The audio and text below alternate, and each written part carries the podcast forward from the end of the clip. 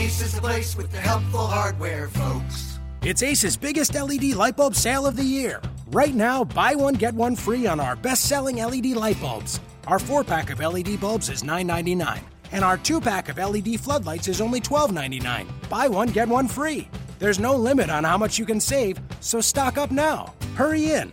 Buy one, get one free on long lasting 10 year LED bulbs now through Monday, only at your neighborhood Ace. See participating stores for details.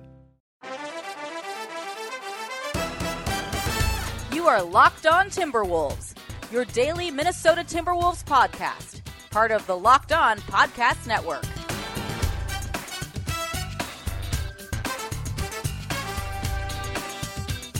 Happy Monday morning, everyone, and welcome to another edition of Locked On Wolves. Hope you had a good weekend. So glad you're along with us as we kick off another week of Timberwolves talk here on Locked On Wolves, part of the Locked On Podcast Network. My name is Alan Horton. You can follow me on Twitter at Locked On Wolves and at Wolves Radio. Uh, coming up on the show today, we'll talk about we'll talk a little preseason basketball. It is just around the corner for the Timberwolves. Their first preseason game is coming up this Saturday. It's one of eight preseason games, and I want to talk about the absurdity of preseason basketball and those eight games that most teams still play. Tibbs Talk second unit. We'll discuss uh, what that second unit might look like and what Tibbs had to say about that on practice over the weekend. Also, hear a little bit from John Lucas III. Does he have a chance to make this roster? He had some interesting things to say, real positive guy, and you can see why Tibbs wants him in camp. And finally, we'll round out our discussion today with a little talk about the coaching staff. Finally, it has been finalized. So, a lot coming up on the show today after a big weekend here in the uh, Twin Cities and all across the state of Minnesota. How about the Ryder Cup finishing up at Hazeltine? Uh, the the U.S. able to defeat the the European team 17 to 11. Um, is does anybody else feel this way? Patrick Reed is basically my new favorite person of all time.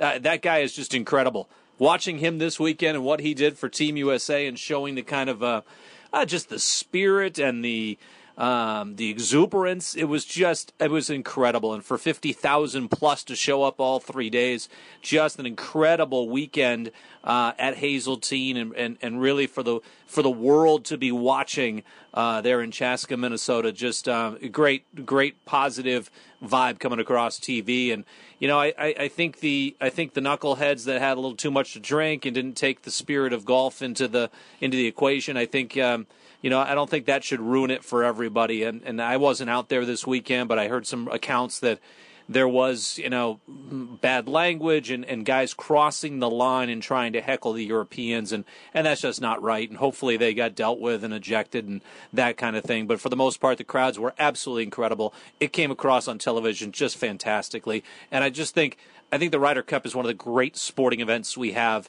um, in the world, any sport. It's just, it is tailor made um, for drama. You get the best golfers in the world going head to head in this kind of situation, and it just leads to great television. It leads to great moments. It, it, you can't help but have tight matches. Um, the way golf is, I mean, it's just back and forth.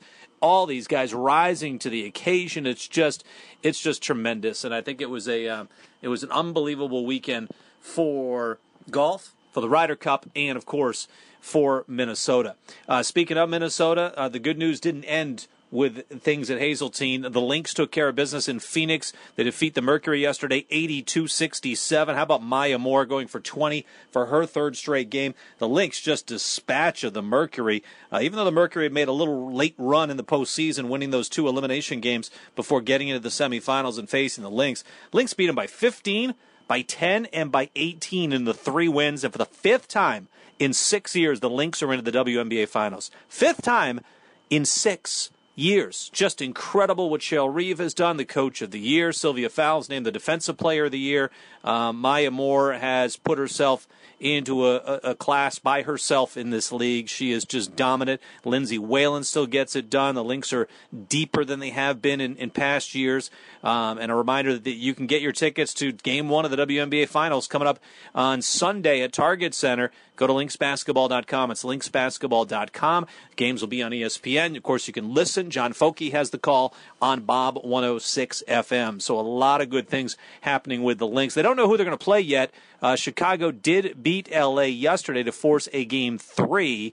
Uh, but it does probably look like LA will advance to the finals. That'll be the first time in the Candace Parker era and lo and behold, it took the WNBA completely blowing up the playoff format for Candace Parker and the Sparks to likely get into the uh, WNBA finals. That I mean, that's one of the big things. It's it's been known around the league that that the league does everything they can to help their big markets, New York and LA.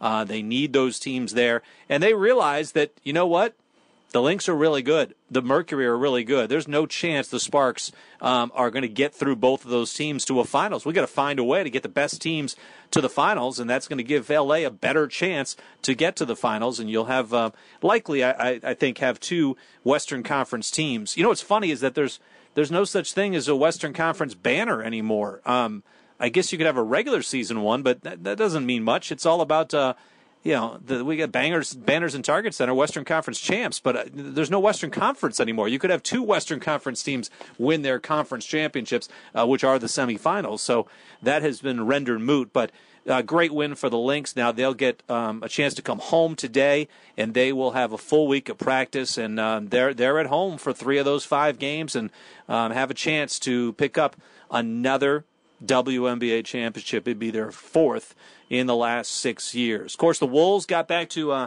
practice on Saturday and Sunday. They were off Friday, then they had a solo practice on Saturday. Uh, they had one more yesterday. They'll have another one coming up uh, today. Tibbs said on Saturday that was the best practice that the Wolves have had. Remember, they had five workouts in the span of three days, then took Friday off, and they came back strong according to head coach Tom Thibodeau.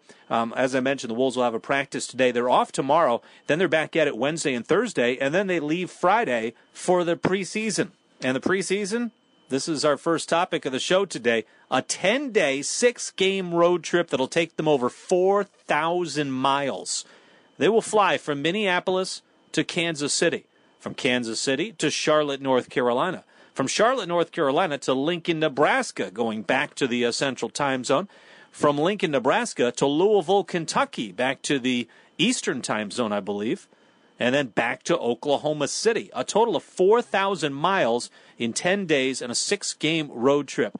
And, you know, for a team that has to travel as much as the Timberwolves do, they are the third most traveled team in the NBA. They're always up there in the top 10 for sure, uh, top five the last few years. They are third in the league this year in miles traveled. Only Golden State and Portland will be higher than Minnesota's 51,500 miles that they will travel this season. And it's really no surprise that teams two or three and four on that list, you have Golden State number one, two Portland, three Minnesota, and four Denver. Three out of the top four teams in the Northwest Division. That's something that's got to change. The Northwest Division stopped making sense. I'm not even sure it made sense, not from a Timberwolves perspective, that's for sure, but it made it made a modicum of success when OKC was in Seattle. You had Seattle and Portland, and then you had Denver and Utah. But I mean, Minnesota has never made sense. But since you added Oklahoma City, and you know, someone was just telling me I've never looked this up, but the the, the, the four closest road trips for the Timberwolves are all to Eastern Conference opponents. All to Eastern Conference opponents. Chicago, Milwaukee, um, I think it's Indiana and Detroit are the are the four closest ones for Minnesota. Um, it's just it's ludicrous. And for the league, the last couple of years they have poured in millions of dollars. Now, for a multi-billion dollar business, not a huge deal, but they have spent time, energy, money, manpower um, Tom Carelli, who's the director of uh, broadcasting for the league, has also taken over the um, the implementation of a new computer program or computer programs. It's a it's a big time deal that they've uh, invested a whole lot of time in in the last couple of years in trying to devise the schedule and how they can use the schedule to the player's benefit as far as cutting down on the amount of travel, cutting down on the amount of four games in five nights, cutting back on those back to backs, um, the long distance back to backs, making road trips have more success. Um, they have uh, got state of the art computer programs now that try to fit in all the dates. Um, of all the teams and all the arena availabilities and all the concerts that are in there, and places like the Staples Center, which have the Grammys. Um, you have the San Antonio Rodeo Road Trip. You've got you've got buildings with multiple tenants, like the Staples Center with the Clippers, Lakers, LA Kings. They have to factor that all in. Um, a lot of NHL conflicts around the league, so it's not easy to do. And the league has done a fantastic job the last couple of years on really cutting down on the amount of travel because they realize that hey, there's a greater likelihood that someone could get hurt playing their fourth game in five days. The other the other part of the equation is you're you're taking away from your product on the floor. You need guys to be healthy, uh, focused, and dialed in. You you know, and for a fan to have to spend, you know, it takes a family of four for four, five, six hundred bucks to a game. Um, you throw in some food, you throw in some parking, you throw in some little merchandise. I mean, you're talking about a big time night out, and oh, by the way, you just happen to catch the home team on their fourth game in five nights, and guess what? They got run out of the gym by the opponent. I mean, that doesn't lead to those people coming back. Uh, you want your best product on the floor um, every night. Now, are we ever going to get to a point where every team will have two days rest before every game? No, it's never going to happen. But the league has done an incredible job trying to balance the schedule a little bit better and take away part of those um, part of those issues. But the next step they need to take, and I'm, I'm stunned it hasn't happened already, is to cut the preseason in half.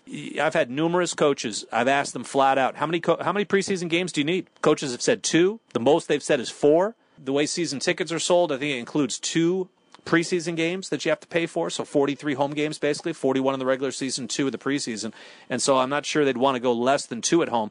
So I, I think a four game preseason is perfect. I mean, most of the preseason guys are sitting anyway. Um, it's a bad product. It's it's it's not it's not worth it. What would be more worth it is if you narrowed it to four. Now coaches actually treat those preseason games um, to warm their guys up for the regular season.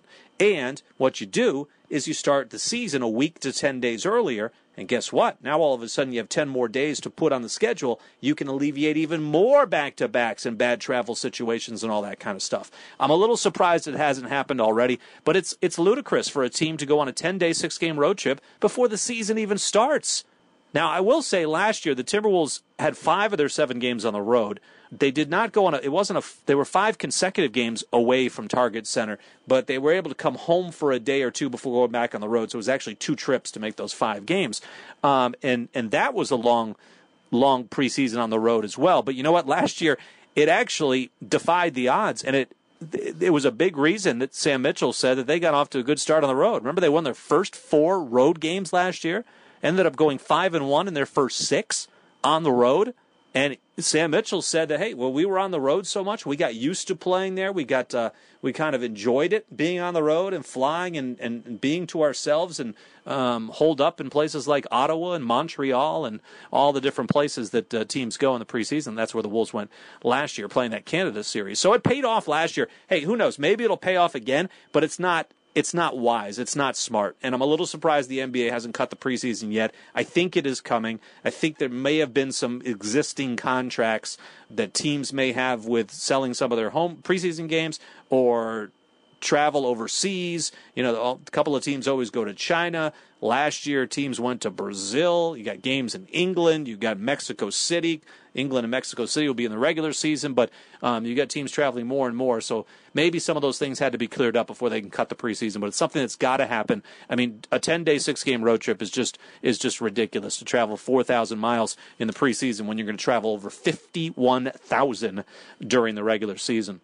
All right, I mentioned it, was a big sports weekend here in the Twin Cities, and uh, I neglected to mention that the Vikings, of course, will play tonight on Monday Night Football. They will take on the New York Giants. Want to get caught up on the very latest Vikings and Giants news? Sam Ekstrom, Sage Rosenfels, they've got you covered. Locked on Vikings. They did a crossover podcast with Locked on Giants. You need to listen to that. Check them out on Audio Boom and everywhere else, everywhere else you find um, your podcasts. Uh, Locked on Vikings. Sam and Sage have got you covered. Big matchup tonight. Not many undefeated teams left in the uh, NFL after uh, yesterday. Denver went to four and zero. Oh. Philly is still three and zero, oh, and the Vikings are are three and zero. Oh. So uh, check that out and look for their uh, recap all week long, every week. Locked on Vikings.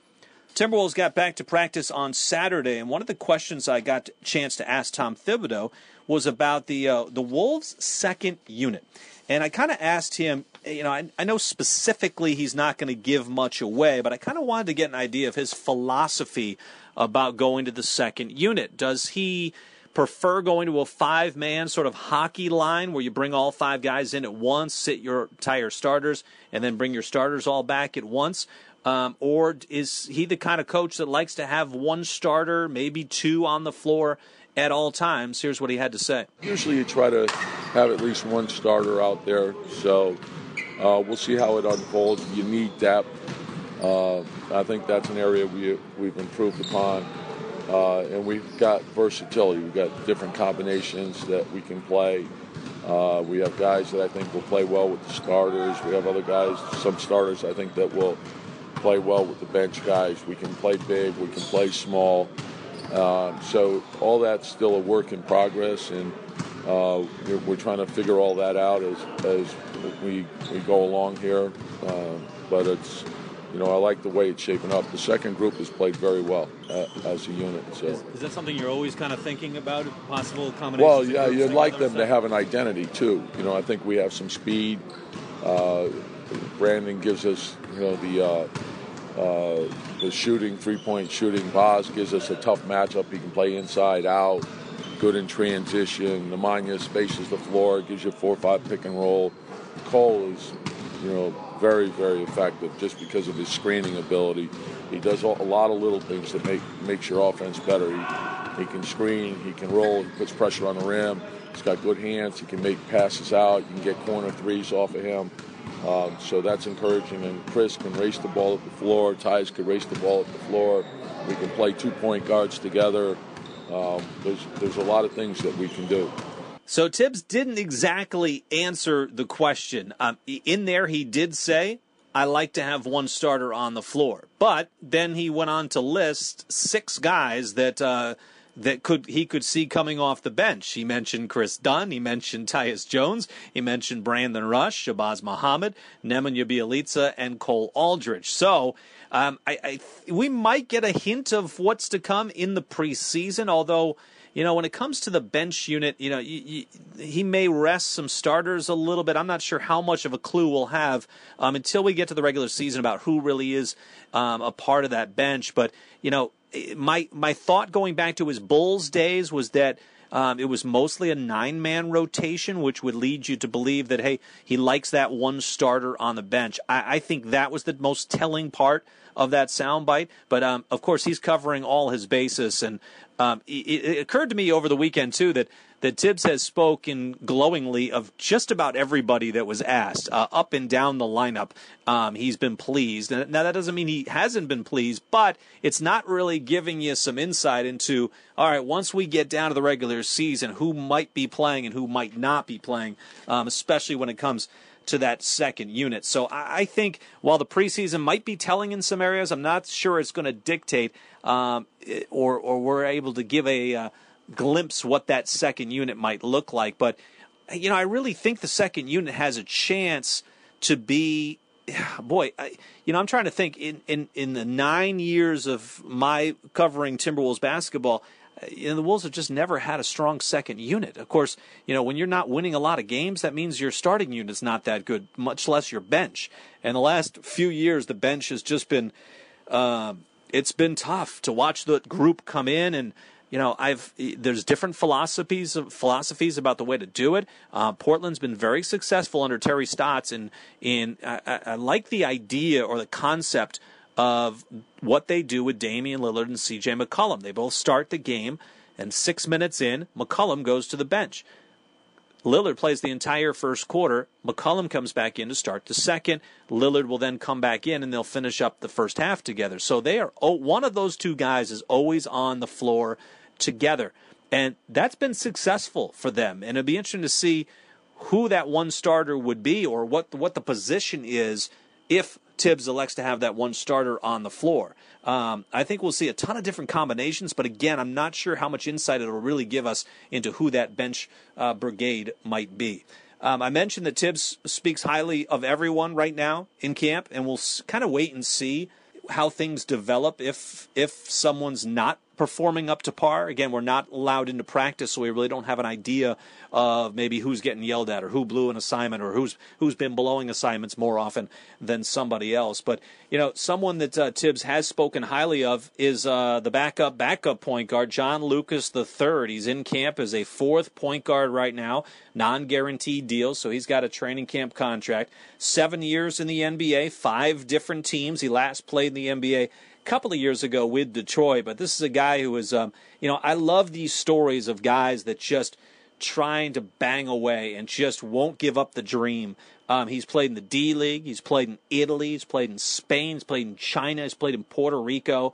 Um, but two of his best years came with Tom Thibodeau in Chicago, and um, he knows the system. He gets the, um, you know, he gets to keep his drive a, dream alive of trying to make it back to the league. Uh, he gets a chance to kind of be um, a veteran who can kind of guide the likes of uh, of some of these guys, whether it's Tyus Jones or even someone like Ricky Rubio who's got some experience, but new to head coach Tom Thibodeau. Well, here's what John Lucas had to say over the weekend um, about his kind of uh, thinking in joining the Timberwolves and saying that Tibbs is basically the reason he's here. I just like tough coaches, and then playing for Tibbs in Chicago, and I played some of the best basketball in my professional career when I was in Chicago. I knew my role, I knew what I was supposed to do, and we had a great group of guys, and I feel like we have a great group of guys here too. And like I said, if everybody buys into the system and know their role, we're going to be a very successful team because he's a successful coach. You always want to have a great coacher when you come into a team. You know, when you can have 15 guys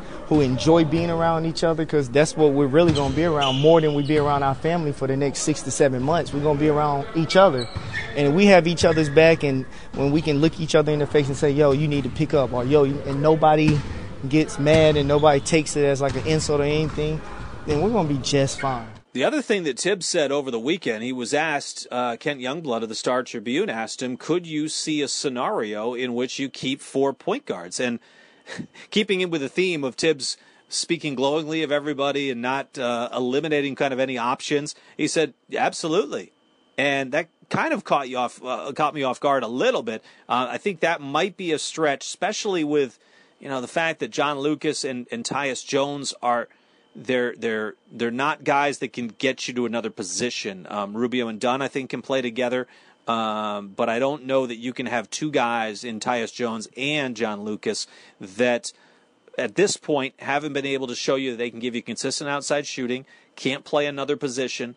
Um, and they both essentially fill that same third point guard role. So I, I think the odds are uh, against John Lucas making the team, but I tell you what, he's he is fun to listen to. Of course, his dad, uh, John Lucas, is a is a great story and a motivator, and uh, so so helpful to a lot of these guys in the league. So I, I, always root for guys who have stories like this, and and who knows, it may pay off um, if if he does not make it to the regular season, there's there's still a chance for him to catch on with another team, end up in the D League. He could end come back up on a 10 day. Uh, you never know what could happen. So uh, a little bit of John Lucas for you there. And let's finish up on this Monday morning talking about the coaching staff, which has now officially been filled out. It is official. Ed Pinckney is no longer a guest assistant, as we told you a week ago. Um, Ed Pinckney was the he was here in Minnesota for a couple of seasons. That was the 07 08 campaign with Randy Wittman as head coach. Um, Ed Pinckney was on that staff with Jerry Sichting, J.B. Bickerstaff, and Bob Ociepka. And also, Ed was on that uh, staff the next year, the 08 09 season, which was Witt and McHale as head coach, taking over uh, not quite midway through the season, but in, uh, I guess that would have been December or January when uh, Kevin McHale came down from the uh, the vice president of basketball operations role to be the head coach. And Ed was on that staff with JB Bickerstaff and Jerry Sichting. So Ed Pinckney, very well respected as a player, as a coach, as a human being. Um, he has been a tremendous assistant wherever he's been. Most recently, he was in Denver as Mike Malone's lead assistant. And then when Tibbs came here to Minnesota, there were a lot of rumors that, hey, Ed's just going to jump right to the Timberwolves. Um, he was in that lead assistant role in Denver, and um, I, I, think it, it's clear that he wanted to join Tibbs there, and it took a long time for it to finally work out. Um, Ed resigned in July from that position with the Nuggets, and then it finally became official. But he's been working out with the team, and, and he's been in that role, just not in official capacity. They've been calling him a guest um, assistant for the first uh, week of training camp. So good to have Big Ed Pinckney back. Uh, Ed is a great guy. Of course, was in Chicago with Tibbs. Got to know him a little bit those first two years, and the assistant coaches are so invaluable um, when you're a broadcaster. When the when the head coach is is not as available as other guys, um, giving you information and being able to ask questions to. And Ed has been uh, Ed, just been fantastic, and um, he really brings some leadership to the to the assistant coaching ranks. I think he he didn't wasn't announced as the associate head coach or anything like that, but I would assume that he would be the top assistant under Tom Thibodeau, and of course. Uh, Andy Greer and Rick Brunson and Ryan Saunders round out that staff, and I and I think I think um, Tom Thibodeau and I think Scott Layden are, are not done quite in the front office. There was a flurry of kind of announcements and uh, reorganization last weekend before training camp started, and I think they may add some more things, especially in the analytics side of things as we move along. Certainly, I'm not sure there's much of a timetable on that, but I would look for that in the near future as well. So that's going to do it for this edition of Locked on Wolves. Have yourselves a great Monday. We will talk to you tomorrow. Timberwolves will have a practice coming up in just about a couple hours from now. Uh, tell your friends, tell your neighbors. Keep following us on Twitter at Wolves Radio, at Locked On Wolves, and we'll have another podcast for you coming up tomorrow morning. Thanks so much for tuning in. Have a great day. I'm Alan Horton. This has been another edition of Locked On Wolves, a part of the Locked On Podcast Network.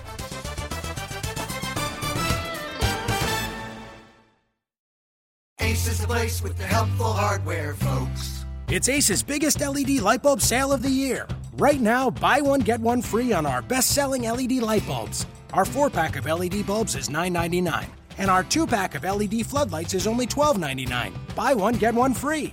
There's no limit on how much you can save, so stock up now. Hurry in. Buy one, get one free on long lasting 10 year LED bulbs now through Monday, only at your neighborhood Ace. See participating stores for details.